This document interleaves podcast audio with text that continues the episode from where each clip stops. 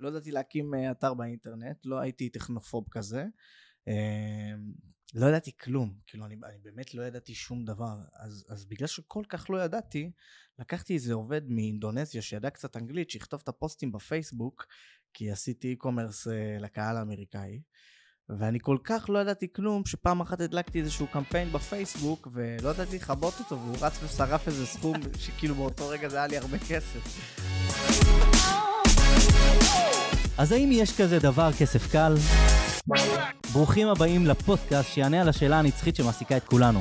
אני דוד פופוביץ', יזם e-commerce ודיגיטל, ובפודקאסט הזה אארח אורחים מעניינים המעניקים הצצה וזווית אישית בתחומי e-commerce, דיגיטל ויזמות. מאחל לכם האזנה נעימה. אז האורח שלי בפרק הזה הוא חבר יקר ואהוב, ואני גאה לומר שהיה לי את הכבוד לראות את ההתפתחות המקצועית שלו לאורך השנים, מה שהיה בן 18 כשהכרנו לראשונה. המוביל בתחומו בהכשרת קריפטו בישראל, בעלים של עוד מספר מיזמים מעניינים במקביל, כולל marketplace בתחום ה-NFT שנמצא בהקמה, אתה תספר עליו אה, בהרחבה או כבר קם. יכול להיות שיצא לכם להתקל פה ברשתות החברתיות, מציע טסלה בהגרלה, ולא הבנתם האם זה אמיתי או סתם פייק. מה שבטוח, הוא יודע להניע קהל, והיום נדבר על איך עושים את זה נכון. אז פז, אח יקר שלי, וואי, וואי, ברוך. הבא. איזה כיף להיות פה, סגירת מעגל אחי, ממש אתה מרגש. חושב? אתה מרגיש שזה איפה? נראה לי יש לנו עוד הרבה... לא, אני אגיד לך למה זה מרגיש לי ככה, כי אתה היית איתי ממש בהתחלה של ההתחלה של ההתחלה. כאילו שנינו נכנסנו לעולם העסקים בערך... באותו זמן. באותו, באותו, אתה נכנסת אפילו קצת לפניי, וזה כזה הולך ביחד, אתה מבין? אז, אז זה כיף לי להיות פה. אז ספר אה, בן כמה אתה היום?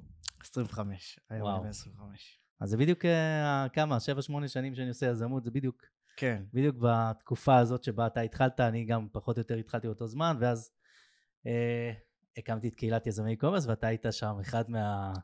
ככה חזקים בלתת לאנשים בראש. נכון. התגובות שלך תמיד היו קונטרוורשל כאלה, כן, ואנשים כן. לא ידעו איך לאכול אותך כבר אז. כן, תמיד, לא, כן. לא רק אז, מאז שאני זוכר את עצמי, כן. אז אה, טוב, בואו נתחיל בשאלה קלה. אה, האם יש כזה דבר כסף קל בדיגיטל? אולי, אולי יכול להיות כסף קטן שהוא יחסית קל בדיגיטל, כאילו אם הצלחת לפתוח איזה עמוד טיק טוק כזה מאוד אה, שהתפוצץ לך, ואז לא יודע מה, מכרת איזה משהו, כאילו יכול להיות לך כמה שקלים קלים. כן, אני לא שולל את זה על הסף, אבל אה, אני אומר שאם אנחנו מסתכלים מבחינה גורפת, ב-99 פסיק לא יודע מה, מהמקרים, אין כזה דבר כסף קל בדיגיטל, לפחות לא כסף גדול. זאת אומרת, היום כשאתה עושה כסף גדול בדיגיטל, אתה עובד קשה בשביל זה. אמ, וואי, איזה שאלה, אחי, אתה מדהים. היום אני לא עובד קשה בשביל זה. היום אני לא עובד קשה בשביל זה, אבל אני עבדתי קשה בשביל זה, והעבודה הקשה שלי בשביל זה בכלל לא הייתה בעסק הנוכחי שאנחנו מדברים עליו, אלא בעסקים אחרים שלא הצליחו.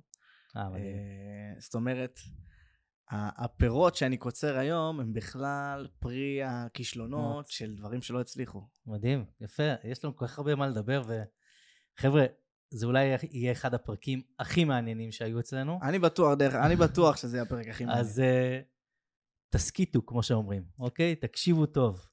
טוב, אז בוא תספר קצת אה, למי שלא מכיר אותך, ובטח בעולמות שלי, של ה e-commerce, אתה לא מוכר. מכירים אותך יותר בעולמות של הקריפטו, הדיגיטל, ה mass market. כן. החבר'ה הצעירים, הכסף קל. כן. בוא תספר קצת מי זה פז, מה הרקע שלך. טוב, אז כמו שאמרתי, אני בן 25, יש לי היום כמה עסקים, כולם, ברוך השם, בקנה מידה מאוד מאוד גדול. יש לי היום קרוב ל-70 עובדים בכל העסקים האלה ביחד. אני נכנסתי לעולם העסקי הזה שהייתי בן 17 וחצי, 18. אה, חבר שלי, עדן, שממש נכנס ביחד איתך, לא אשכח כן. את זה לעולם, הוא בא... היינו שותפים, אני כן, ועדן. הייתם שותפים, הוא בא אליו ואומר לי, פס, תקשיב, עשיתי החודש, לא זוכר מה זה היה המספר המדויק. כמה מאות דולרים. איזה, לא, היה לו חודש, הוא עשה איזה 20 אלף, הוא בא אליי והוא אמר לי את זה, ואני כאילו... זה באמת, ש... אני משווה את זה לאם תגיד לי היום שעשית, לא יודע מה, 50 מיליארד דולר בחודש. כאילו, זה היה נשמע לי כל כך מטורף, שהוא אמר לי, תשמע, יש לי אתר באינטרנט והרווחתי ממנו כסף. אני הסתכלתי עליו, וכאילו פגע בי ברק באותו הרגע. אני כאילו אמרתי, אני לא מאמין, זה כל כך קרוב, זה חבר שלי, חבר הכי טוב שלי. הוא בא אליו ואומר לי שהוא עשה כזה סכום, אני, נטרפה דעתי. מאותו הרגע אמרתי, אוקיי, אני, אני עושה את זה, ואז הקמתי איזשהו עסק e-commerce. העסק הדיגיטלי הראשון שלי היה חנות, חנות בגדים של uh, תינוקות. כן. עכשיו, אני הייתי בן 17 וחצי, גם היום יש לי אנגלית לא משהו, אבל אז הייתה לי אנגלית של מחבל. לא ידעתי, עזוב, אני לא יכול להקים שום דבר, לא ידעתי להקים uh, אתר באינטרנט, לא הייתי טכנופוב כזה. לא ידעתי כלום, כאילו אני, אני באמת לא ידעתי שום דבר, אז, אז בגלל שכל כך לא ידעתי, לקחתי איזה עובד מאינדונזיה שידע קצת אנגלית, שיכתוב את הפוסטים בפייסבוק, כי עשיתי e-commerce uh, לקהל האמריקאי, ואני כל כך לא ידעתי כלום, שפעם אחת הדלקתי איזשהו קמפיין בפייסבוק, ולא ידעתי לכבות אותו, והוא רץ ושרף איזה סכום, שכאילו באותו רגע זה היה לי הרבה כסף. Uh, אני, אני באמת לא, לא היה לי נקודת פתיחה טובה, אני הייתי עם אנגלית גרועה מאוד. ולמדת הכל על בשרך, כאילו ממש. לא לקחת קורס או איזה הדרכה. לא, מעולם לא לקחתי קורס בתחומים האלה, לא. ממש אה, התגלחתי על עצמי כאילו, וזה עלה כסף. כן. זה עלה הרבה כסף, אה, וזה היה כואב.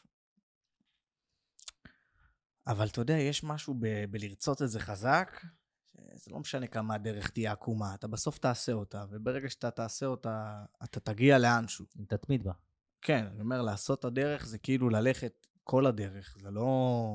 זה היה קשה, כאילו, אני זוכר, גיל 18, הייתי מקבל איזה כמה שקלים מההורים בשביל ההרגשה הטובה, לא יותר מדי, אה, והייתי שם אותם על קמפיינים בפייסבוק שהם מפסידים כסף. ואיפה הייתה ההצלחה שלך באי-קומרס? אה, היה לי בסופו של דבר איזושהי הצלחה בחנות שעשיתי, חנות שנייה, לא בחנות הראשונה. בחנות הראשונה לא הצלחתי בכלל. דרך אגב, אתה יודע לנתח היום את החוסר הצלחה הזה? אתה יודע מה הכישלון? בטח, מה, כן, מה היה שם? כן, בוודאי. מה, כן. כי שאתה נכנס לעולם של uh, תחרות במותגי uh, בגדי תינוקות, באונליין עוד יותר, אין לך סיכוי. הלכת כאילו. גנרי מדי על... כאילו בעיניי אין לך... כל חנות שנייה שקמה אז הייתה בגדי תינוקות. יפה, כן. היום אני יודע להגיד לך דברים שלא ידעתי להגיד אז. אז אני כאילו אמרתי, אתה אומר לי שיש לך אתר אינטרנט, אני מסתכל עליך כאילו אתה אומר לי שאתה בעלים של אמזון. זה היה נראה לי, וואו, איך עשית דבר כזה? בנית חללית? אז כן. אה, זה ממש על אותו משקל. אבל לפני זה היה לך עוד יזמויות, לא? שזה... היה, לי, היה לי הרבה יזמויות לאורך, מאז שאני זוכר את עצמי, מאז שאני בן שש. אבל אני מדבר על דיגיטל, זה הכניסה שלי לדיגיטל, היא הייתה מאוד כואבת. הייתה לי בת זוג כשהייתי בן 18, הייתי יוצא איתה למסעדה והיא הייתה משלמת עליי. יותר מפעם אחת, באופן קבוע, כי אני כאילו לא היה לי אגורה על התחת עכשיו לבזבז כסף. כל אגורה שהייתה לי הייתה הולכת לשיווק בפייסבוק. שהוא היה הפסדי, אבל uh, ככה אני למדתי, כאילו אני, ככה אני השתפשפתי ואני בסוף מאוד מאוד מהר, באופן יחסי, תוך שנתיים מהרגע שהתחלתי, כבר היה לי יכולות שהיו שוות המון המון המון כסף, והם גם תורגמו לכסף מאוד מאוד מהר. Uh, ותכלס שנתיים בהסתכלות רחבה על החיים זה כלום זמן, זה שום דבר, כאילו אנשים עושים תואר פי שתיים מהזמן הזה או פי שלוש נכון. מהזמן הזה. אבל זה השנתיים האלה שאני באמת מאמין שרוב האנשים לא יעשו אותם. כאילו, להפסיד במשך שנתיים זה, זה קשה. אז מתי ראית בעצם את ההצלחה הראשונה? אתה יכול להגיד, הצלחתי בדיגיטל. ההצלחה הראשונה הייתה כבר אחרי, לא יודע מה, מספר חודשים, כאילו, שהייתי בחנות השנייה מה, שלי. מה הייתה החנות השנייה? אה, אביזרים לרכב, מדבקות כאלה מגניבות לרכבים, כל מיני לדים כאלה לרכבים. שזה מיני... dropshipping מסין. dropshipping. מאלי אקספרס. dropshipping hardcore, כן. כן. אה, אבל זה לא באמת היה הצלחה, כי גם אם הייתי תופס איזה שבוע שאני עושה כסף מאיזה קמפיין, זה כאילו היה נשרף אחר כך. אני לא באמת עשיתי שם כסף, אתה מבין? זה לא היה... זה, זה פר אקסלנס לא משהו שאתה יכול להגיד, אוקיי, אני מתפרנס מזה. לא, זה לא היה שמה, אבל זה נתן לי, זה נתן לי כאילו משהו שאף הצלחה לא יכולה להביא לי, הכישלונות האלה. שם אני חושב שאתה יודע, אם אני יכול לזקוף, אה, לזקוף משהו, אז זה לזכות זה. אז העסק הבא אחרי uh, הניסיון שלך באי-קומרס? אז היה לי איזשהו, שוב, אז בגלל הניסיון באי-קומרס, שהוא היה כישלון לאורך זמן, אז בעצם כל הזמן חיפשתי את הדבר הבא, אוקיי, האנטנות מתחילות להיפתח, אתה מתחיל ללכת לאיזשהו כיוון מסוים, האנטנות נפתחות, אז הייתי מוצא כל מיני כלים באינטרנט, אה, ואז היה לי בעצם מספר עסקים אה, אחר כך. היה לי חברה לייצור לידים, אני מצאתי איזשהו כלי שמושך דאטאות ממאגרי מידע, מפייסבוק וזה, הייתי מוכר את זה, שם כבר הייתי עושה כסף מעולה. זה לא הפך אותי למיליונר, אבל הייתי עושה כסף מעולה.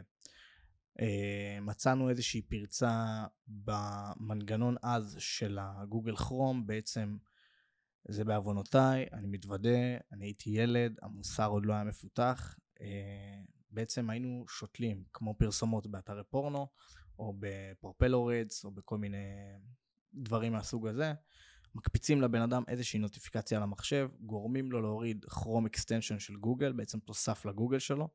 אה, ואותו, Chrome extension בעצם היינו מבצעים קריאה של מטבעות, באותה תקופה זה היה מונרו, מטבע קריפטו, בעצם על אה, מחשבים של עשרות אלפי אנשים. כשאנחנו לא משלמים את החשמל שלהם, לא משלמים את הנזק למחשב, ורק... המחשבים שלהם פועלים ברקע והם ו... אפילו לא יודעים. הם מבצעים עבורנו קריאה, ואנחנו בעצם סוג של uh, גונבים את כוח העיבוד של המחשב שלהם, את החשמל שהוא משתמש, כאילו... זה פריקים אתם של טכנולוגיה. לא, היינו משוגעים, כן, אני... אני לא, גם אני... לציין שאתה עם, עם כמה שותפים שהם חבר'ה מאוד מאוד חזקים טכנולוגית, כאילו. כן. יש, כן. שם, יש שם גם את המוח כן. וגם את היכולות ביצוע. כן, הפרויקט הזה היה עם אה, גם חבר מאוד מאוד טוב שלי, חבר ילדות, שהוא היה תוקף סייבר ב-8200, וחבר'ה כאילו שהם אה, בצד הטכנולוגי, הם נמצאים בפסגה.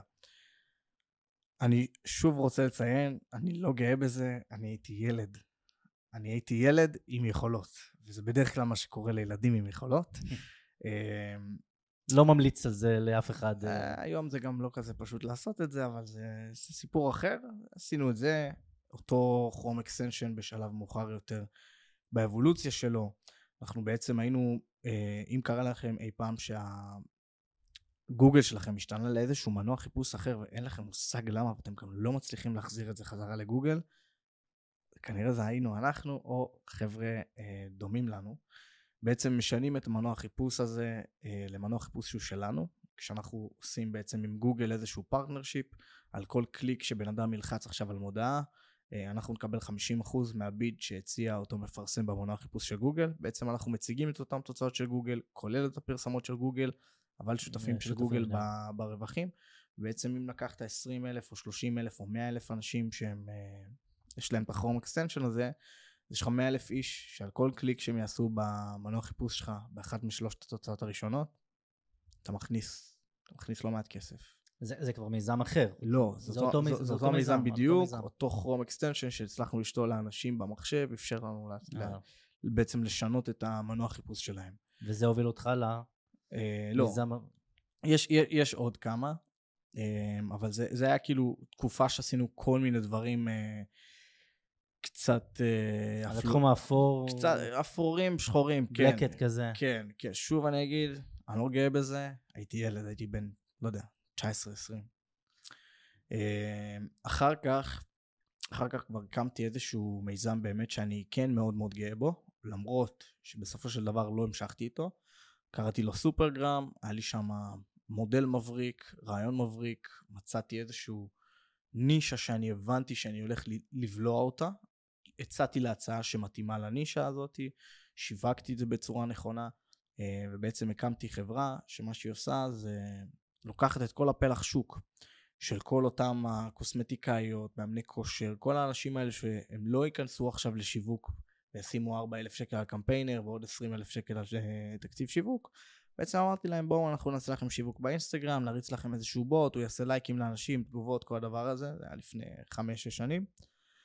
אה, ואמרתי לאנשים, אנחנו כל כך טובים, אנחנו מכירים את המוצר שלנו, בואו ניתן לכם שבוע במתנה. מי לא רוצה שבוע במתנה, אתם תקבלו לידים בשבוע הזה, אנחנו נכניס לכם כסף, ואם אתם לא רוצים, זהו, פשוט תרוויחו את הכסף ותלכו. ומן הסתם שכשההצעה בנויה בצורה נכונה, לקהל כזה נכון, קיבלנו המון המון המון לידים, ונתנו להם הצעה של נטפליקס, אין בעיה, אנחנו מחברים אותך לשירות, אתה לא משלם כלום. שבוע במתנה, תשאיר פה את האשראי שלך, אם זה, אם זה מעולה לך, תמשיך איתנו, נגייס אותך החל מעוד שבוע, אם אתה רואה שזה לא טוב, תתקשר, תבטל, לא תחויב שקל, ובעצם מן הסתם שמודל כזה, שהוא מתאים לקהל כזה מסוים, גם כן זה תפס, עד שאינסטגרם אה, סוג של סגרו לנו את החגיגה, ואני חושב שזה עד לכאן היה איזושהי קפיצה עסקית שיצרה לי איזה שהן אה, שק יכולות כזה שאני לוקח איתי עד היום. אחר כך כבר היה עוד עסקים, כל שאר העסקים שהגיעו אחר כך כבר היו עסקים ענקיים במונחים, במונחים של ישראל. אז אה, זאת אומרת, אתה רק ממחיש את זה שכשאנחנו עושים דברים זה דבר מוביל לדבר, וכל uh, יכולת שאנחנו צוברים בדרך היא יכולת שעוזרת לנו בהמשך בול. לדייק את בול. העשייה שלך- שלנו. אימא של חבר שלי באה אליי, אומר לי, תקשיב, הבן הקטן שלי רוצה לקנות איזשהו קורס אה, marketing באינטרנט, וזה, מה אתה אומר? נראה לך שהוא יצליח? נראה לך שזה... אמרתי לה, הסתכל, אני מכיר את הילד, אני מכיר את ה... לא מכיר את הקורס, אבל הבנתי פלוס מינוס מה מדובר, וזה, אמרת לי, נראה לך שהוא יצליח? כדאי לקחת את זה? אמרתי לה, הסתכלתי על זה, אמרתי, לא, לא נראה לי שהוא יצליח. אומרת לי, אז לא לקחת את זה? אמרתי לה, בטח שלקחת את זה. הוא לא יצליח, אבל הוא ילמד. הוא ילמד. הוא ילמד, זה יגלגל אותו לדבר הבא, יכול להיות שהוא ייכשל גם בדבר הבא, בדבר הרביעי או החמישי הוא יצליח. אז זה מביא אותי לשאלה, באמת שאלה גדולה, אה, שאני מניח שכל מי שמתחיל שואל את עצמו. אה, האם אני עכשיו קונה קורס, והקורס הזה עוזר לי לייצר כסף והצלחה, או שצריך להסתכל על זה בתור עוד כלי שאני צובר לדרך? כי אתה יודע, אתה, אתה עובד עם החבר'ה הצעירים, גם אני עובד עם, עם אנשים ואנחנו מכירים את המונח הזה של כסף קל ורוצים עכשיו אה, לראות את ההצלחה כאן ומחר. איך הגישה צריכה להיות? כאילו, אני, קודם כל אני חושב שזה תלוי. אני, אני כן חושב שיש כל מיני כלים ש...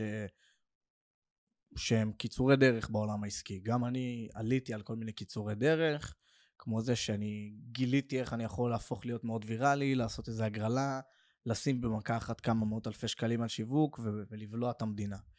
אז זה לא שאין קיצורי דרך, יש קיצורי דרך.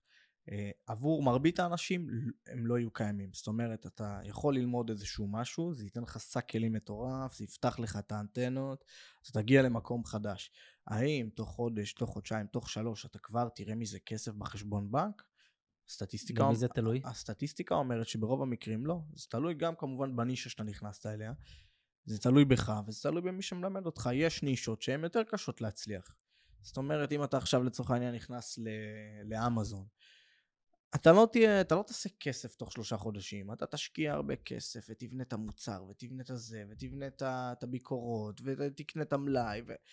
ייקח לך זמן גם אם אתה תותח לראות מזה כסף וזה אני חושב שזה משהו שאנשים היום אני אומר אותו וכאילו מופתעים איך אתה אומר לי דבר כזה שלא אעשה כסף מחר בבוקר זה קצת מציק להם אז אני חושב שכל ההבטחות האלה של uh, התעשרות מהירה קצת הצליחו לשנות את התפיסה של, ה, של הקהל.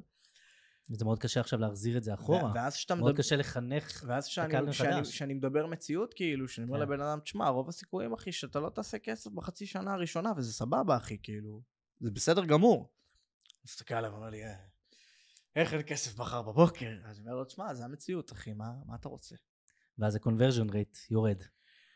לא, אני חושב שזה מרחיק את הקהל הפחות איכותי ומביא את הקהל היותר רציני, כאילו אני, כשנכנסתי לאי-קומרס, אני אמנם מאוד רציתי לעשות כסף מחר בבוקר, אבל uh, הייתי מוכן ללכת את הדרך שזה ייקח, כאילו, זה היה לי בסדר. אז בוא נדבר רגע על, על באמת נקודה חשובה של הנישות, אוקיי? של מקורות הכסף היום. אה, אני עכשיו אה, חדש בעולם העסקים, אני רוצה לבנות את עצמי. אני רוצה, בסדר, בהנחה ואני כבר יודע שיש לי את ה mindset, עברתי את ההתפתחות האישית, אני פה למרחק לרוץ קדימה. איך אני יכול להסתכל על, אה, על הנישות ולקבל החלטה לאן להיכנס? וואלה, הרמת לי להנחתה, אני אתן לך שני תשובות על שאלה אחת. א', בגלל שאני חושב שעסקים זה הפלטפורמה מספר אחד בעולם להתפתחות אישית, עסקים ומסחר. כאילו, במסחר אתה כל כך מתמודד עם עצמך, וכנ"ל בעסקים, שאני לא מאמין שאתה יכול לחיות חיי נוחות כאלה, ו- וביטחון, וחיים שהם מאוד... אה, אה, תמיד באותו, על אותו תדר, אה, ושום דבר לא מזעזע אותך כל כך אם אתה שכיר. שוב, אני לא מזלזל בשכירים, אני חושב שיש שכירים שהם מבריקים, ואנשים משכמם ומעלה. אבל אם אותם האנשים היו הולכים במסלול של uh, משהו שהוא קצת יותר uh, מוציא, מוציא לך את המיץ, כמו להקים עסק, הם היו מגיעים מבחינה אישית למקום יותר גבוה. אז, אז אם אתה רק בהתחלה, קח בחשבון שיכול להיות שמבחינת ההתפתחות האישית שלך, אתה עוד לא הגעת מאוד מאוד רחוק. אני היום בזכות העסקים, מאז שאני זוכר את עצמי היה לי ביטחון uh, מאוד גבוה, אבל היום אני כל כך שלם עצמי, יש לי משהו אחר לחלוטין, כאילו גרסה יותר טובה. אז זה דבר ראשון.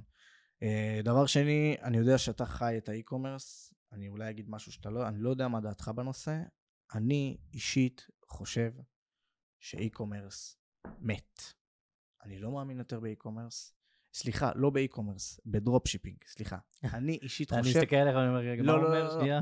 אני אישית חושב ש dropshipping מת, e-commerce זה עולם מאוד מאוד רחב, dropshipping מת. אני חושב ש... ש... ש... שאי אפשר להתחרות בעולם התחרותי של ה e-commerce ב-2023-2024 עם איזשהו מודל של drop, כאילו. אני אני חושב שאפילו... מה, אני- אתה, מה אתה חושב על זה? אני... שאתה צודק במאה אחוז, ואני גם אסביר למה. אה, קודם כל, כשאתה אומר dropshipping, אז, אז מילת הקוד של dropshipping זה מוצרים אה, מסין, מ AliExpress, בדרך כלל לארה"ב.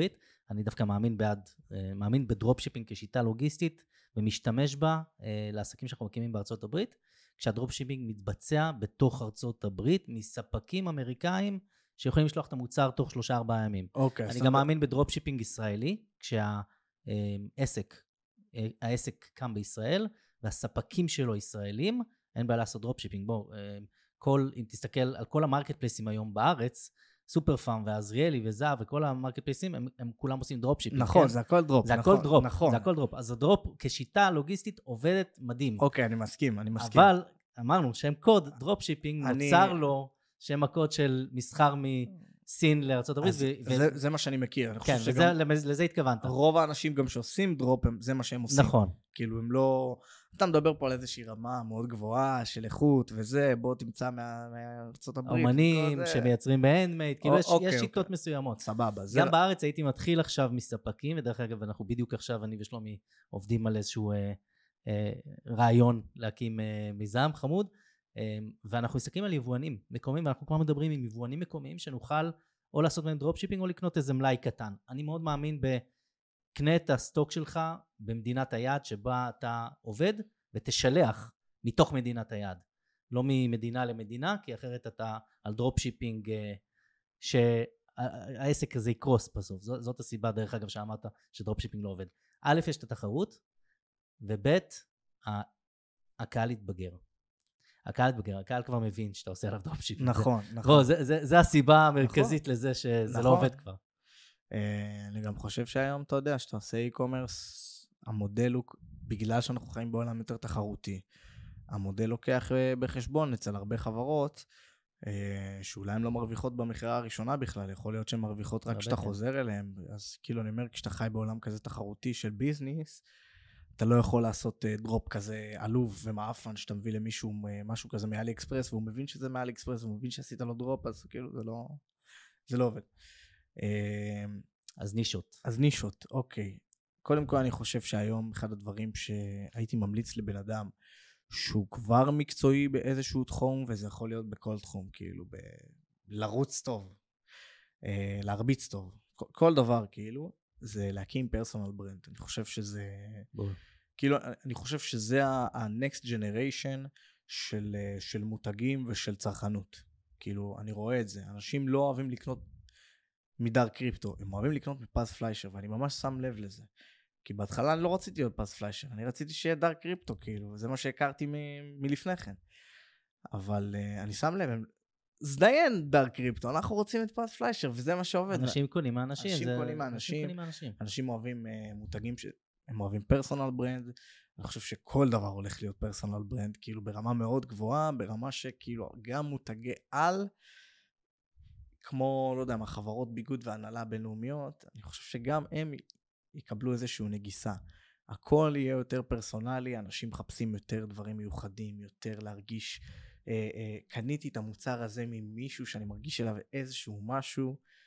אה, זאת אומרת, העצה הראשונה שלי, זה אם אתה טוב במשהו, תקים personal brand, דבר על זה באינטרנט. אני חושב שזה הדבר עם ה-ROI הכי גבוה שאני יכול לתת למישהו היום. שמה זה אומר בפרקטיקה? שזה אומר שאתה צריך לפתוח לעצמך עמוד טיק טוק, ואתה צריך לפתוח לעצמך עמוד פייסבוק, ואתה צריך לפתוח לעצמך אינסטגרם, ואתה צריך לדבר על הדברים שאתה מאמין בהם, אתה צריך להיות מי שאתה, ולייצר תכנים?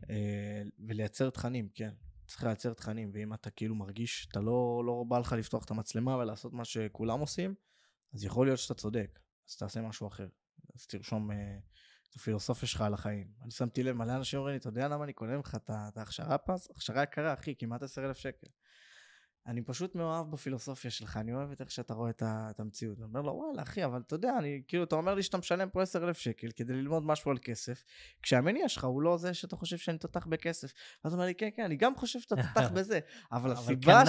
הסיבה שאני קונה ממך זה הפילוסופיה. אז uh, אני חושב שיש פה איזשהו case. בוא, והפילוסופיה, אני, אני עוקב אחריך, הפילוסופיה שלך היא לא אה, עכשיו להתחיל לרשום פוסטים וזה, אתה כולה מעלה סטורי, כותב, אתה יודע, עם האותיות הלבנות על הרקע השחור, כן, כמה, כן. כמה דברים, וזורק לאוויר העולם, כן. ואתה אומר שזה מייצר לך business. כן, כן, כאילו זה לא, אולי זה נשמע גדול, פילוסופיה וזה. כן, זה, זה כאילו אתה כותב, אתה כותב בליל של מילים שכרגע יש לך, שאתה שוכב על הספה בבית, בול. צלם את הרגל שלך, רגל למעלה, כן. ואנשים קונים. כן, בדיוק ככה, כן. כאילו זה צריך להיות מאוד מאוד, היה צריך להיות מאוד, אתה יודע, זה, זה נשמע טיפשי כמה שזה מבריק למכור ככה. נכון, כן, אבל זה, זה כאילו, זה כל כך אמיתי, שאני אומר, אם זה, זה לא אותנטי. היה, אם זה לא היה אמיתי, אז אולי זה לא היה עובד. אז האותנטיות מנצחת תמיד. לגמרי. זה גם נורא כיף, כאילו, אני באופן אישי, גם בתור צרכן, אני אומר לעצמי, אני לא רוצה לראות מישהו שעושה לי פרסומת שנראית כמו איזה פרסומת למרכך כביסה. כן. זה לא מגניב אותי. בוא, תראה לי את עצמך, ואם אני אתחבר אליך, אז אני, מתחבר אליך. זאת הסיבה, דרך אגב, ש- ש-UGC עובד היום מאוד מאוד חזק. כל היוצרי תוכן. דרך אגב, אני חושב שאם מישהו רוצה היום באמת להיכנס לעולם הדיגיטל, ומגיע בלי ניסיון, בלי רקע, אה, הרבה יוצרות תוכן, בסדר, הרבה יוצרות תוכן, שנכנסות לעולם הזה של העולם החדש, ואין להם שום הבנה, שום ניסיון, שום רקע קודם, שום כלום, תיצרו תוכן. המותגים האלה שדיברת עליהם, הם לא יוכלו בסוף לשים איזה פרסונה מקדימה, כאילו, בואו, הבעלים של סאנו לא כן. יהיה עכשיו אה, כן. הפנים של סאנו, אבל הם כן אה, הולכות, הולכים להשתמש בהמון המון יוצרות תוכן, יוצרי תוכן, שישלמו להם המון כסף, וככל שהתוכן שתוכל לייצר יהיה קריאטיבי ומבריק ומחוץ לקופסה ומניע אנשים, ככה הערך שלך יעלה ותקבל יותר כסף. העולם החדש, זה שם. כן, טוב, זה מן הסתם אה, ההמלצה הראשונה שלי. ההמלצה השנייה שלי באופן אה, לא מפתיע היא ללמוד איך, איך כסף עובד ולאן הוא זורם, כי אנחנו נמצאים בעידן של תהפוכה כלכלית מטורפת. אה, ואני אגיד איזשהו disclaimer, אני לא אומר שקריפטו מתאים לכל אחד, אני לא אומר שכל אחד צריך להיכנס למסחר. אה, זה גם, אני חייב להיות כן ולהגיד את מה שאחרים כנראה לא יגידו, זה טומן בחובו סיכון של כסף, זה טומן בחובו איזושהי יכולת רגשית להרגיש בנוח עם לסכן כסף, שזה משהו שאין אותו לכולם, אבל אני כן חושב שבהינתן הכלים האישיים המתאימים, זה אחד הדברים שהם אולי המקפצות היותר חזקות. אבל, ולפני שהייתי הולך לכיוון של e-commerce, הייתי הולך לכיוון של להקים עסק. אני אישית חושב שהיכולת של עסק להפוך אותך למיליונר, אה, לפני שהיית מתחיל בקריפטו או באי-קומרס? לא, לפני שהייתי הולך לקריפטו.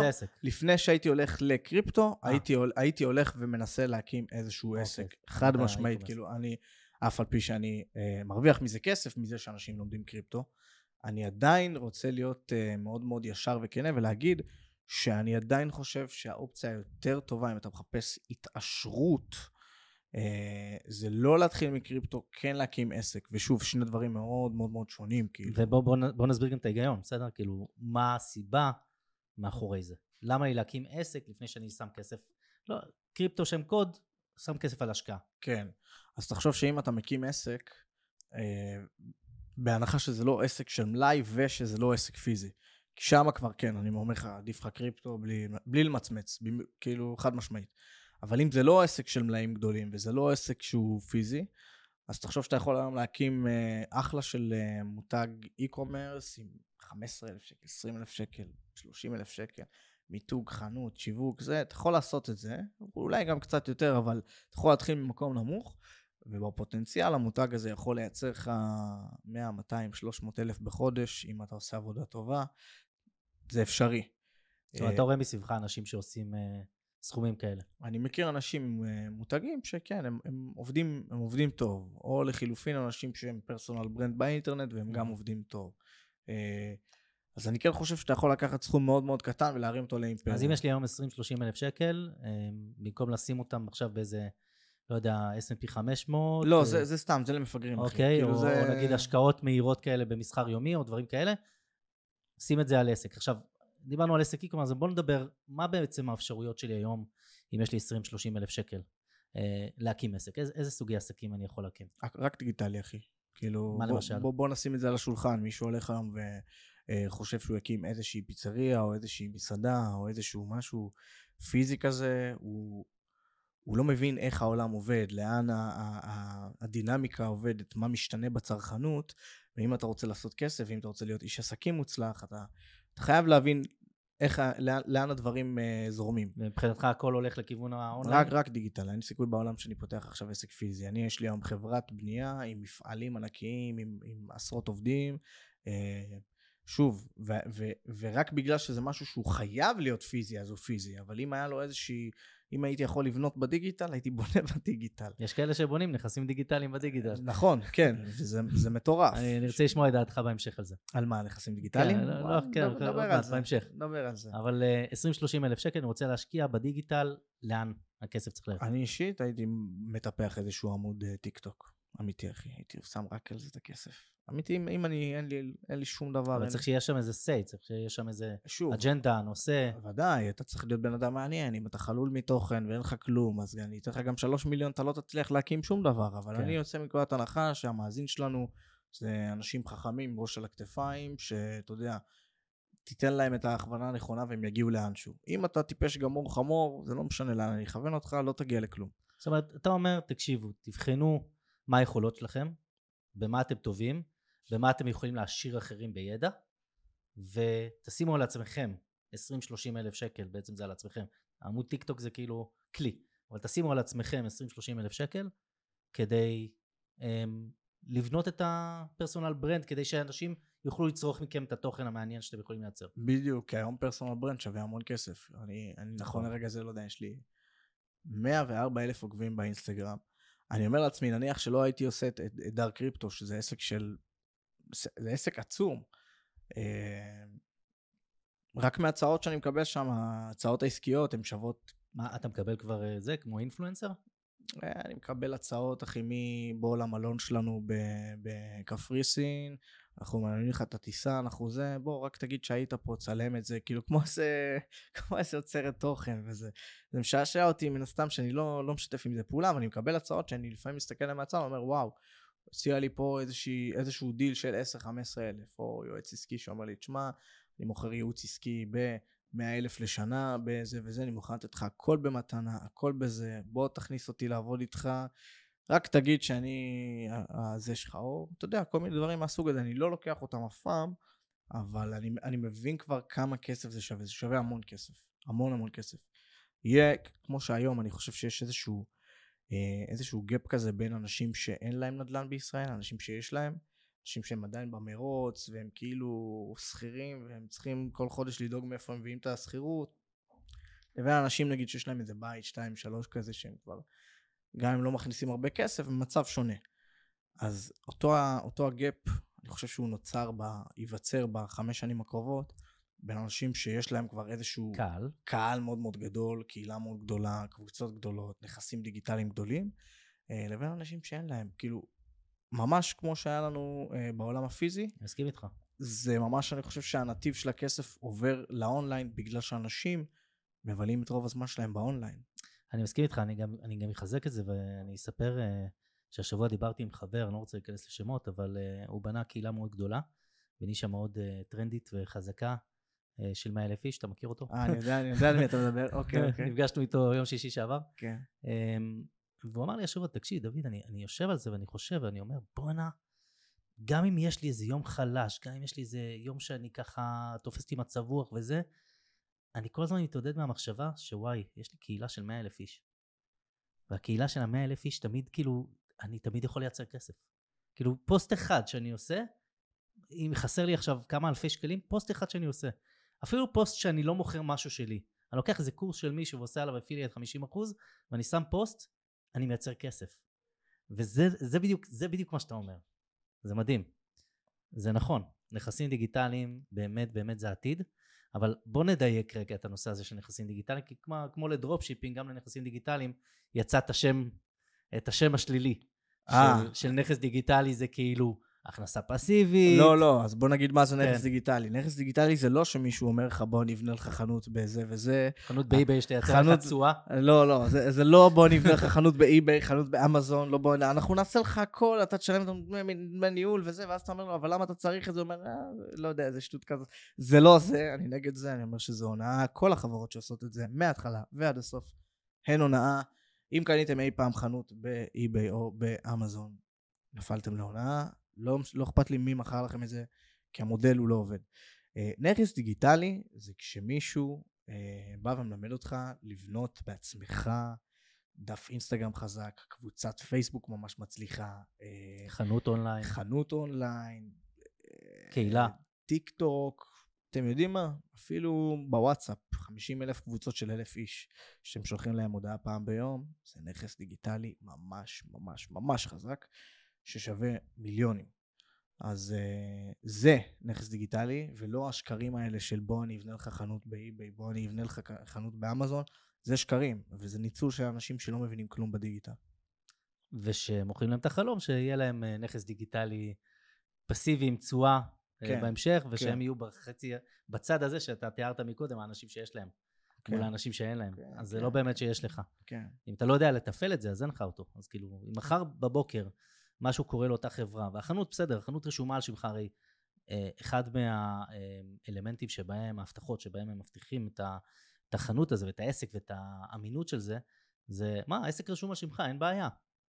והם אומרים עוד דבר, יש סוכנויות שמתווכות בעסקים האלה וימכרו לך את העסק. אז חבר'ה, אני הבעלים של סוכנות כזאת, ואנחנו לא לוקחים עסקים כאלה על המדף. אמ, וגם ביום שאתה תקבל את החנות האמזון שרשמו על שמך, איך תתפעל אותה? איך תדע? אבל זה אף פעם לא דברים רווחיים, אחי. הם לא, אם הם היו יודעים לייצר מזה רווח, אז הם באמת היו עושים את זה. כי בשונה מלמכור את הידע שלך, שזה בסדר ולגיטימי, אחי, וכל בן אדם שהוא באמת באמת מקצוען, בסוף, כשהוא מוכר את הידע הוא גם מרוויח יותר. אבל אה, כשמישהו אומר לך, אני מקצוען, אז אני אעשה עבורך את העבודה ואתה תביא לי כסף, אז הסיבה היחידה שהוא משתלם לו להגיד את זה, זה כי הכסף שווה יותר מהעבודה עצמה. כן. זאת אומרת, ודאי שאם מישהו מציע לך הצעה כזאת, סכם, נוריד את זה מהשולחן. אוקיי, אז אם אנחנו מסכמים את נושא הנישות, אם אני היום, עכשיו, אם אני היום רוצה להשקיע איזה סכום קטן, ואני אה, משקיע את זה בעצמי, להיכנס לאחד מהתחומים של הדיגיטל, ו... ובעיקר לפתח איזשהו קהל, לבנות קהל. לגמרי. אם אתה, אם אתה בן אדם קצת קצת חכם, קצת כריזמטי, זה יהיה גם עדיין קל לעשות את זה. עוד, חמ... אוקיי. עוד, עוד חמש שנים כאילו זה יהיה, אני חושב... אה, אז בוא, הרמת לי עכשיו לשאלה הבאה. אה, האם אני צריך להיות קונטרוורשל? כן, חכה, כן, עוד לא סיימתי את השאלה. התשובה היא כן. אז בוא נדבר קצת על... אה, איך, איך קוראים לזה בעברית? אה, Controversial. אני נקרא לזה, אתה צריך להיות קצת אה, עוקצני, קצת אה, יוצא מה... לא, לא, לא, כאילו, המסר שלך צריך להישמע. אתה מבין? תחשוב על זה, שלפני לפני 15 שנה, אם היה לך 100 אלף אה, אימיילים אה, שיכלת לדבר אותם, אתה כנראה היית איש עשיר מאוד. והיום אם יש לך 100 אלף אימיילים, אתה יכול לדחוף אותם לתחת, זה לא כזה הולך לעשות לך כסף. והסיבה היא שלפני 15 שנים, האנשים לא היו מקבלים כמעט פרסומות, חוץ מברדיו או בטלוויזיה, זהו. אז אם הם מקבלים 15 אישי, היה לזה משקל מאוד מאוד כבד, וזה עבד. היום הבן אדם צורך פרסומות בלי הפסקה. נכון. כל היום באינסטגרם, כל היום רואה פרסומות, ואז אתה חושב שאתה תבוא עם איזושהי, אה, ואותו משקל של הפרסומות. כמו שאימייל לא, לא באמת עובד היום, ומי שאומר שהוא עובד, אה, זה לא באמת נכון, עובד באיזשהו אחוז, כאילו כל כך קרוב לאפס. אה, אז אותו דבר, יש לך היום איזשהו בליל אינסופי של דעות, של מחשבות, של אה, אנשים שמביעים את עצמם, והכל, אתה לא זוכר כלום. קראת אתמול משהו שמישהו אמר, אתה לא זוכר את זה יום למחרת, כי אתה קראת עוד אלף דברים אחרים. מה אתה כן זוכר? את הדברים המאוד גסים, המאוד בוטים, הדברים האלה שהשאירו עליך חותם. ואני מאמין, אני גם מאז ומעולם הייתי כזה, שאם יש לך איזושהי דעה ויש לך ביטחון, אתה יכול לעמוד מולה, אז אתה צריך להגיד אותה בצורה שהיא מאוד נחרצת. כאילו, בלי, בלי איזשהו סייגים, בלי ניחוח של התנצלות. תגיד את זה קצת כמו בן זונה, וזה בסדר, וזה יעבוד לך. שוב, אתה, תספוג קצת שנאה, אם יש לך בעיה עם זה, אז... אה, לא, אז- אם יש לך בעיה עם זה, אתה תוכל עדיין להעביר את המסרים, יהיה לך פשוט קהל יותר קטן, זה הכל. לא, אה, אני, אני יכול להגיד את זה על בשרי, בסדר, אתה, כן. מול, אתה ואני, זה שני, שני אנשים שונים כן. באופן שבו אנחנו משתמשים במדיה. אתה מאוד, אה, איך נקרא לזה, קונטרוורשל, בסדר? ואני יותר ב, בזרם. כן.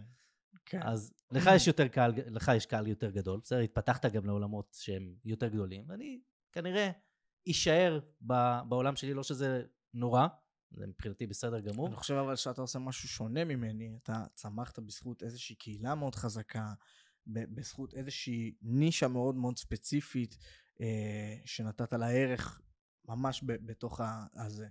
אני עשיתי את זה משהו שהוא קצת, אה, במידה מסוימת, הפכתי לקצת אה, אה, מוכר, ב, ב, ב, אתה יודע, בזירה הזאת של האינסטגרם, וזה בין היתר גם בזכות זה שאני אומר משהו ואני אומר אותו בצורה נחרצת. כאילו אם אני חושב משהו, וזה האמת שלי, אז אני אומר אותו, ככה אני חושב. אין... בסדר, אבל אל תשכח שאתה גם נמצא עם, עם ב mass market, אוקיי? אתה פועל כאילו ב mass. נכון. אני פועל בתוך נישה, אז אני גם נכון. צריך אה, להיות זהיר בדברים שאני... זה, כי אני כן, אני יכול- משפיע על אנשים בסביבה הקרובה שלי. אתה פועל בשוק הישראלי, עוד מעט הבינלאומי בהמשך, מא- מאחל לך אה, אה, בעזרת השם, והשוק הזה הוא גדול. בסדר, יש לך יכולת להגיע לאותם אנשים שבסוף מלקטים את המסרים הספציפיים שמתחברים אליהם מתוך אוכלוסייה מאוד גדולה. אז אולי באמת צריך גם להבין איפה אנחנו פועלים.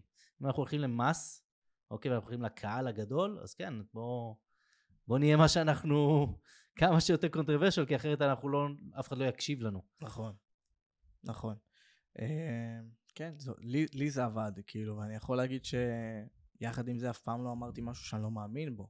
כן, זה ייאמר לזכותך, אני אומר את הדברים, אתה תמיד אומר את הדברים. את הדברים אה, שאני חושב, גם אם אני יודע שהם לא יביאו לי מחיאות כפיים, דרך אגב. כאילו, גם אם אני יודע שאני אגיד משהו עכשיו, ייכנסו לי, ייכנסו בי על זה, אתה יודע, אני כבר יכול להרשות לעצמי להגיד שהגעתי לאיזשהו מקום גבוה, אני בעלים של אה, בורסת NFT, יש לי חברת בנייה, אני עושה מיליונים בכל חודש מדאר קריפטו, אז כאילו אני נמצא במקום אה, יפה, ואני... אז אני בא ואומר, חבר'ה, העולם שטוח. אז אתה יודע, אנשים מסתכלים עליי ואומרים, תשמע, אתה מטורף. אז אני אומר, אני יודע שזה לא בריא לעסקים להגיד את זה, אבל ככה אני חושב. אבל העסק שלך בנוי על זה. לא, הוא לא בנוי הוא על זה. בנוי על זה שאנשים מתחברים לדברים השונים לא, שאתה אומר. לא, לא, לא, לעולם שטוח והארדקור, אנשים כאילו... לא בהכרח, הם מתחברים לזה שאתה שונה מכל אחד אחר. לא, מזה הם נגנבים. כאילו, אומרים לי, תשמע, אתה, אתה מטורף, אחי, כאילו, אני לא מאמין שאמרת לי את זה עכשיו. אתה, אתה, אני מעריך אותך כל כך, וזה מה שאתה אומר לי? אני מבין. ועדיין הוא הולך וקונה ממך קורס. כן. אז מה ש... לסיכומו של דבר, אני, לא, אני לא חושב אבל שזה עוזר לזה, אני חושב שזה פוגע בזה. אני חושב שזה, מולטי צ'אנל. נגיד, אם, אתה מסתכל על, אה, על מישהו שמוכר עכשיו קורס, הוא צריך להיות נגיד ביוטיוב, וצריך להיות בטיקטוק, וצריך להיות שם, ובכל ערוץ מדיה. ואתה פשוט צריך לראות כל כך הרבה דברים, שבסוף, גם אלה שלא מאמינים למה שאתה אומר, והם חושבים אחרת ממך, הם עדיין תופסים אותך כמישהו שהוא מעניין, וואלה. אתה יודע מה, יכול להיות שהקורס שלו גם מעניין כמוהו. או, אוקיי, אוקיי, הבאת לי- פה נקודה, הבאת לי פה נקודה. כי אני, אני בדרך כלל כשאני אומר איזה משהו מטורף כזה, אז אומרים לא, לא, אתה מקבל מיליארד הודעות, לא, אתה טועה, אתה משוגע, בסדר, סבבה. זה לא בהכרח שהוא יאמין לך שהעולם שטוח, בסדר? הוא בשלו. כן, אבל הוא כן יאמין שאם הבן אדם הזה יש לו מספיק ביצים עכשיו לבוא ולהגיד את הדברים האלה, אני מאמין שהוא לא ישקר לי או ירמה אותי אז, אז, בקורס. אז זה מה שאני אומר, כאילו, אני, אני מקווה שהם לפחות מעריכים אותי על הכנות שלי. אם לא על הדעות, כן. אז, אז לפחות על הכנות. טוב, בוא נדבר קצת על הנושאים המקצועיים של הקריפטו. אה, תספר לי קצת למי שהוא ממש ממש לא מבין מה זה ללמוד אה, מסחר בקריפטו. איך סוחרים בזה? אוקיי, אז, אז בשונה ממה שכנראה רוב רוב האנשים שלא מכירים את, ה, את התחום אה, חושבים, לא, זה לא הימורים. זה לא הימורים, אה, וזה גם לא איזושהי פעולה נורא נורא קלה של אה, ללחוץ על קניתי, מכרתי, הכסף הגיע. אתה צריך ללמוד עקרונות של איך הכסף הבאמת באמת גדול מזיז את השוק. אני לא מזיז את השוק, וזה לא משנה על כמה מיליונים אני סוחר, אני דגיגון קטן מאוד. מי שמנהל את השוק, מי שמזיז את השוק, מי שקובע מה קורה למחיר, זה הגופים הגדולים שמנהלים מיליארדים, עשרות מיליארדים, מאות מיליארדים. הם, הם מזיזים את השוק. Uh, עכשיו, כשהם מזיזים את השוק, אני בהכרח הולך לראות עקבות של הפעולות שלהם, כי תחשוב שעכשיו יש איזשהו ספק עצום שבא ומחליט לקנות מלא מלא רכבים מסוג מסוים, מזדה במדינת ישראל, והוא קונה את זה עם סכומי כסף מטורפים. אז אני אראה בוודאי שביד שתיים פתאום מתחיל להיות פחות ופחות ופחות מזדות מוצעות למכירה, ואני מבין שמשהו פה קורה. ואז אני אומר, וואלה, מה, למה, למה נהיה פה מחסור במזדות? המחיר של המזדה עוד לא עלה. אני רק רואה אבל שמישהו מטאטא לי את ה... הוא, הוא, הוא קונה את כל ההיצע. ואז אני יכול לזהות פה איזושהי אה, פעולה בתוך השווקים, ומאותה פעולה להסיק איפה אני רוצה למקם את עצמי. אני בסך הכל רוצה למקם את עצמי עם אותו הגל ש, שיגרום למחיר... זה כמו אונייה גדולה שמשאירה מאחורה את השובל של המים, ב... אתה פשוט רוכב על השובל הזה. ממש ככה. אני, אני, מאחר ומדובר, מאחר ומה שמזיז את השווקים זה הכסף הגדול, אין לו ברירה, הוא תמיד ישאיר עקבות, הפעולות שלו תמיד ייראו על הגרף, ומה שאני רוצה, אני לא רוצה לנצח אף אחד, אני לא רוצה להתחכם על אף אחד. אתה לא רוצה גם להיות הראשון בשום דבר? אני לא רוצה להיות הראשון, אני לא רוצה להיות זה שמרוויח 100% מה, מהתנועה, לא רוצה להיכנס ראשון, לצאת אחרון, לתפוס את התחתית, למכור את הטופ, אני לא רוצה את הדברים האלה. אלה מחשבות של, אה, של מהמרים. אני רוצה לזהות דברים שאני יכול לזהות בסבירות גבוהה, למצב את עצמי בנקודה הנכונה, לזרום עם התנועה כמה שאני יכול, ולצאת. אוקיי, ואיך אתה יודע שבדיוק בנקודה הזאת אתה צריך לצאת? אז אני לא ואתה יודע. לא, ואתה לא תיפול. אז אני לא יודע. זה בדיוק, זו שאלה מאוד יפה. אני לא יודע, ואני אגיד לך יותר מזה. אף סוחר לא יודע. אבל, אבל מקודם אמרת שזה לא הימורים. אז נכון. אם אתה לא יודע, נכון? והגרף יורד ואתה לא יודע לשים לו את האקזיט, את הנקודת לא, יציאה, אני, אני ודאי שאני יודע איפה אני רוצה לצאת מהעסקה אם היא לא הלכה לטובתי. אבל אם שאלת אותי איך אני יודע אם אני הולך להרוויח, אז התשובה היא שאני לא יודע. מה אני כן יודע? אני יודע שבנקודה X כדאי לי להמר על ההסתברות שיקרה משהו אחד, כי ההסתברות הזאת היא גבוהה יותר מאשר שיקרה משהו אחר, אתה מבין? כן. זאת אומרת, זה עניין שהוא הימור סטטי... בסיכון גבוה. סטטיסטיקה לגמרי, לא, סטטיסטיקה, לא עניין של לא, לא. הימור, סליחה, השקעה, השקעה עם הימור. לא, אז פה, פה זה בעצם נקודה ממש יפה. תחשוב שאתה הולך עכשיו לקזינו, נכון? כן. אם אתה הולך לקזינו עכשיו, אני ואתה הלכנו לבוקרשט, נכנסנו שם לאיזשהו קזינו, יש סיכוי, יש סיכוי כזה, שאתה תצא מהקזינו הזה ברווח של איזה אלף דולר, אחי, או אלפיים דולר, כאילו. הלכנו ערב אחד, וואלה, הרווחת לקזינו אלפיים דולר. אז, ואנחנו עדיין יודעים שקזינו זה עסק רווחי, נכון? אז זה לא שהקזינו לא יכול להפסיד אף פעם. הקזינו יודע שהוא משחק מולך ומולי ומול כל הלקוחות שלו משחק של תוחלת אה, חיובית. הוא יודע שיש לו יתרון סטטיסטי על פניך. על כל 100 עסקאות שאתה תיקח שם, הוא י- אה, ינצח אותך בפלוס 3.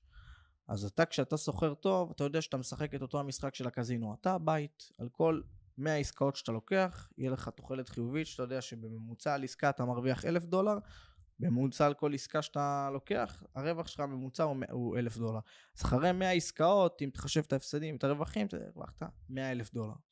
זאת אומרת, זה משחק סטטיסטי של תוחלת חיובית.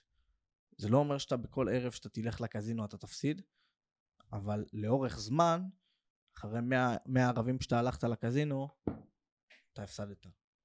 הבנתי. זה משחק של התמדה גם.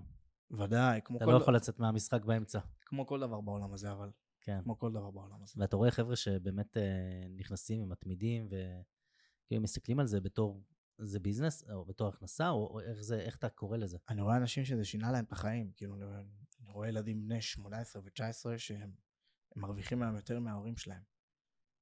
זה מטורף, זה מטורף. לאן העולם הולך?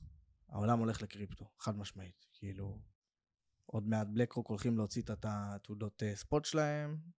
כמו שאמרתי, יש איזשהו חלון הזדמנויות אה, קטן בדיגיטל להקים נכסים משלנו לפני שכל אחד יהיה לו את הנכס שלו ולהיכנס יהיה נורא קשה. אותו דבר אני חושב גם בנישה של הקריפטו.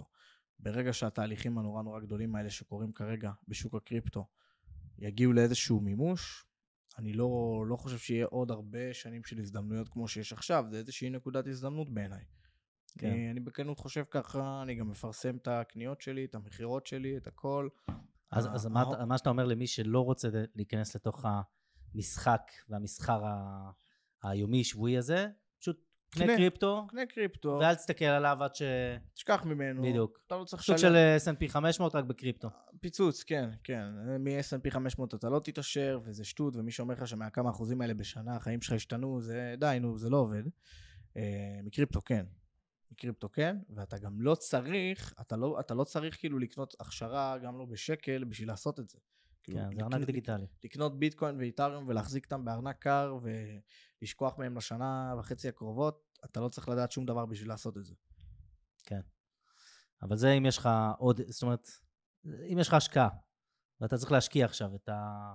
לא יודע, 100 אלף שקל. לא, אני בחיים לא, לא ממליץ לתלמידים שלי להתחיל עם 100 אלף שקל. לא, אם יש לך השקעה לטווח ארוך עכשיו. לא, זה לא. כבר, בוא נדבר על מישהו, אה, בעל משפחה, שכיר, יש לו כבר בצד כסף, נפתחה לו קרן השתלמות, האם הוא לוקח את הכסף הזה ושם את זה עכשיו בקריפטו? זה לא המלצה. אבל- בקריפטו ל... לא, לא, בלי המלצות. זה- זה לא המלצה, אתה היית עושה את זה. אבל זה לא המלצה, אבל זה מה שאני עושה בפועל. כאילו, כן. הכסף שלי נמצא שם, ו- והתלמידים שלי עושים את זה בפועל, ואנשים שאני עובד איתם עושים את זה בפועל. אנחנו עשינו בכמה חודשים האחרונים מאות אחוזים. אין דבר כזה, לא בנדל"ן ולא ב-S&P 500 ולא בשום דבר אחר. עשינו סכומים שאני לא נוקב אותם, אבל הם, הם לגמרי משנה חיים עבור אה, בן אדם שהוא מרוויח אה, 15-20 אלף שקל בחודש, זה היה משנה לו את החיים לנצח. בואו נדבר אה, ממש בשתי דקות, שלושה, שלוש דקות האחרונות שנשארו לנו על, אה, על הבורסת NFT. ממה שאני יודע, ה-NFT, בפעם האחרונה שכולם שמעו עליו, אנחנו מדברים על המס, זה היה פלופ, כאילו, זה היה... עשו על זה הימורים, עשו קנה NFT, קוף, ולא יודע, ותמכור אותו מיליון דולר. איפה NFT היום בעולם? וואלה, הבאת לי שאלה לפנתיאון.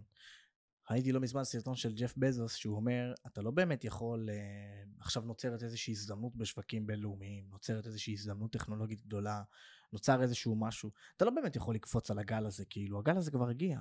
זה כמו גלישה, אתה צריך לחכות לגל, ואם אתה הגעת מוכן לאותה הזדמנות, אז הגל הזה ייקח אותך ואתה תיתן בראש. אז ודאי שכל מי שחשב ש-NFT אה, בקונספט של אה, הערכה מוגזמת ליצירות דיגיטליות, הולך להישאר פה לנצח, אני אמרתי לפני שנתיים שזה עניין זמני. אבל הטכנולוגיה עצמה מאוד מאוד מעניינת, כי ממש עכשיו אה, מינהל מקרקעי ישראל אומר בוא נעביר את כל הרישום בטאבו של הנכסים בישראל, נעשה להם אה, טוקניזציה ונרשום אותם כ-NFT. אתה יודע את זה? דבר מטורף לגמרי, זה קורה עכשיו בישראל, מחפשים מומחה, מומחה בלוקצ'יין. אותו דבר קורה גם במיאמי, בעוד אזורים בעולם. כל העולם חווה טוקניזציה, וזה בדיוק מה שאני יודע. אני יודע, בסופו של דבר, כשאתה תרצה לבוא ולקנות מכונית, בית, whatever, עסק דיגיטלי. עסק דיגיטלי, אתה תקנה את זה בתור NFT, כי הכל התהליך של רישום בעלות של דברים יהיה בצורה אה, אה, של NFT, אחרי העידן הזה של הטוקניזציה. ואת זה אני רוצה למכור לך בזירת מסחר שלי. אני בעצם, הזירת מסחר שלי, היא מאפשרת לך, היא, היא מתווך באמצע בין גורם... marketplace. marketplace. אתה marketplace, אתה לוח אה, תיווך, לוח- קנייה ומכירה. קנייה ומכירה, אבל באופן דיגיטלי, מאוד כן. חכם, בחוזים החכמים על גבי רשת האיתריום, סטארט-אפ לכל דבר ועניין. אני לא בונה על התמונות, זה לא מה שמעניין אותי, זה לא ה-, אתה בונה על הנכסים האמיתיים שיעברו את הטוקניזציה. בונה על הטכנולוגיה, ואני עכשיו מנפיק מטבע על הבורסה הזאת. זה פרויקט מאוד מאוד גדול, זה לא פרויקט שנגמר ב- ב- בוא נמכור איזושהי תמונה של קוף, כי זה לא יישאר לנצח. זה לא... אבל זה פרויקט שכבר, אה, זאת אומרת, ה marketplace כבר באוויר, הבנתי? באוויר, עם החוזים באוויר, ויש כבר, אה, סורק את הבלוקצ'יין. כלומר, הוא מייצר כבר הכנסה? לא, לא, הוא מייצר תנועה שאנחנו יוזמים אותה באופן uh, מלאכותי, זאת אומרת, אנחנו מייצרים את הליקווידיטי, את המכירות ואת הקניות, אבל uh, אנחנו לפני הפריצה הגדולה הזאת, זה גם לא כזה קל לעשות את זה. כן, פריצה, אתה מתחרה. המתחרים שלנו שווים עשרות מיליארד, עשרות מיליארד דולרים. כן. טוב, תמיד שאפת, כן, זה, אתה יודע, זה, תמיד. שאפת גדול. זה השאיפה הגדולה, להצליח ב... ב... בעסקים האחרים כבר, ברוך השם, אני יכול להגיד ש... שאני הצלחתי, ו... ושם זה, ה... זה האתגר הבאמת גדול. זה גם לא אתגר של חודש-חודשיים.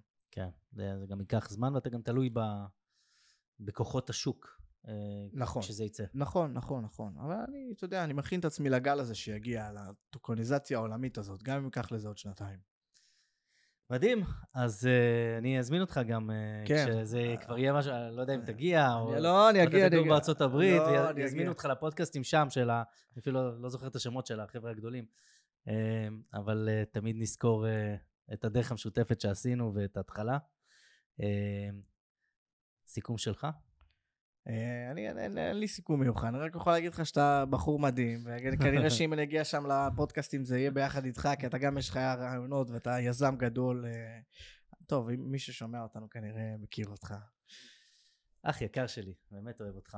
ואתה יודע, בוא נסיים בשאלה אחת, תמיד שואלים אותי, אה, ראו, אתה יודע, אתה מגיע אליי לשישי וזה, ושאלתי, תגיד לי מה, פז פליישר הוא אני לא יודע, אני לא מתחבר אליו, הוא כזה סקמר. הוא, הוא כזה, אתה בטוח שהוא מבטיח טסלה והוא נותן, מה הקטע שלו שהוא נותן איזה רבע מיליון שקל עכשיו?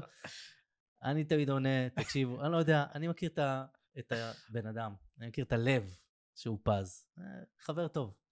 אז קונטרוורשל uh, זה בטוח. לא, אבל תשאל אותי אם אני סקמר. אני יודע שלא. לא, אבל אני רוצה שתשאל. טוב, פז אתה סקמר? לא סקמר, לא סקמר, אבל אני חייב לענות על זה, כאילו, זה מי ששואל אותי את השאלות האלה, מה, אתה באמת מחלק טסלה? אני אומר לו, כן, אחי. לא מבינים את ה... אני מחלק 200 אלף שקל, זה לא הרבה כסף. אתה מבין שביום אחד נכנסים בממוצע לדארק קריפטו 21 תלמידים חדשים ביום, כל תלמיד משלם 9,350 שקל. זאת אומרת, אני מכניס רק מדארק קריפטו ביום מחזור, לא רווח, באזור ה-180 אלף שקל ביום. בשבילי לעשות קצת יחסי ציבור עם טסלה, זה לא, זה לא מזיז לי את ה... לא, אני אגיד לך איפה הבעיה, איפה הבעיה בתפיסה. זה נראה כזה גדול, זה נראה כמו ווא, משהו שאף אחד לא עושה בו, אפילו החברות הכי גדולות בארץ לא נותנות טסלה כ, כמתנה, אבל אם אתה מסתכל על הדבר השיווקי מאחורה, אתה פשוט לא מעלה עכשיו פרסומת בטלוויזיה, כנראה, שזה מה שהשווי של זה, להעלות עכשיו פרסומת בטלוויזיה. אני לא חושב שאתה יכול לקנות פרסומת אה, רצינית בטלוויזיה ב-200 אלף שקל, אחי. אתה יכול, אתה יכול. 200 אלף? 200 אלף זה סכום מכובד מאוד לפרסומת. לא, כאילו זה נראה לי ממש קצת, אתה יודע? זה סכום שאתה קונה פרסומת בטלוויזיה, אה, אפילו, ב, אתה יודע, בפריים טיים, המחירים ירדו, זה לא... אני לא כולם הלכו לדיגיטל. מעולם לא בדקתי את זה. אבל כן, אבל כן, פרסומת בטלוויזיה זה הסכומים פחות או יותר. אגב, עכשיו אני לחלק רבע מיליון שקל בהעברה בנקאית. ולא, זה לא סכם, אני באמת מחלק אותם. לא, אבל יש מאחורה את כל השיווק, בסדר? זה...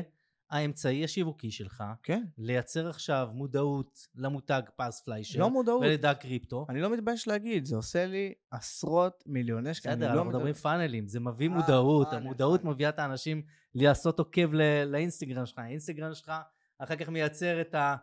את תחושת קרבה הזאת אליך ולזה, יש פה פאנל שלם, כן. שהבן אדם המבריק הזה, שהוא באמת באמת אשף שיווק מטורף, ואני יצא לי להיפגש לא מעט עם, עם אשפי שיווק, אחד המבריקים ביותר שאני מכיר, יצר פה פאנל שאף אחד לא מכיר אותו בישראל. כן. אז כשמישהו אומר הוא סקמר כי הוא נותן טסלה, זה מאוד קשה להבין מה הפאנל שיש מאחורה ואיך הטסלה הזאת ממירה כל כך הרבה תלמידים. כן, כן, אוקיי, אני, אני יכול להבין למה כאילו למישהו שהוא לא מגיע מעולם העסקים, זה נראה, וואו, למה שאתה עושה את זה? כן. כן, יכול להבין.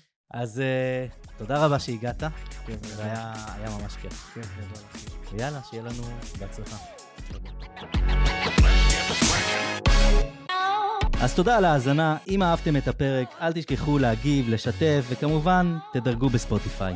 ניפגש בפרק הבא.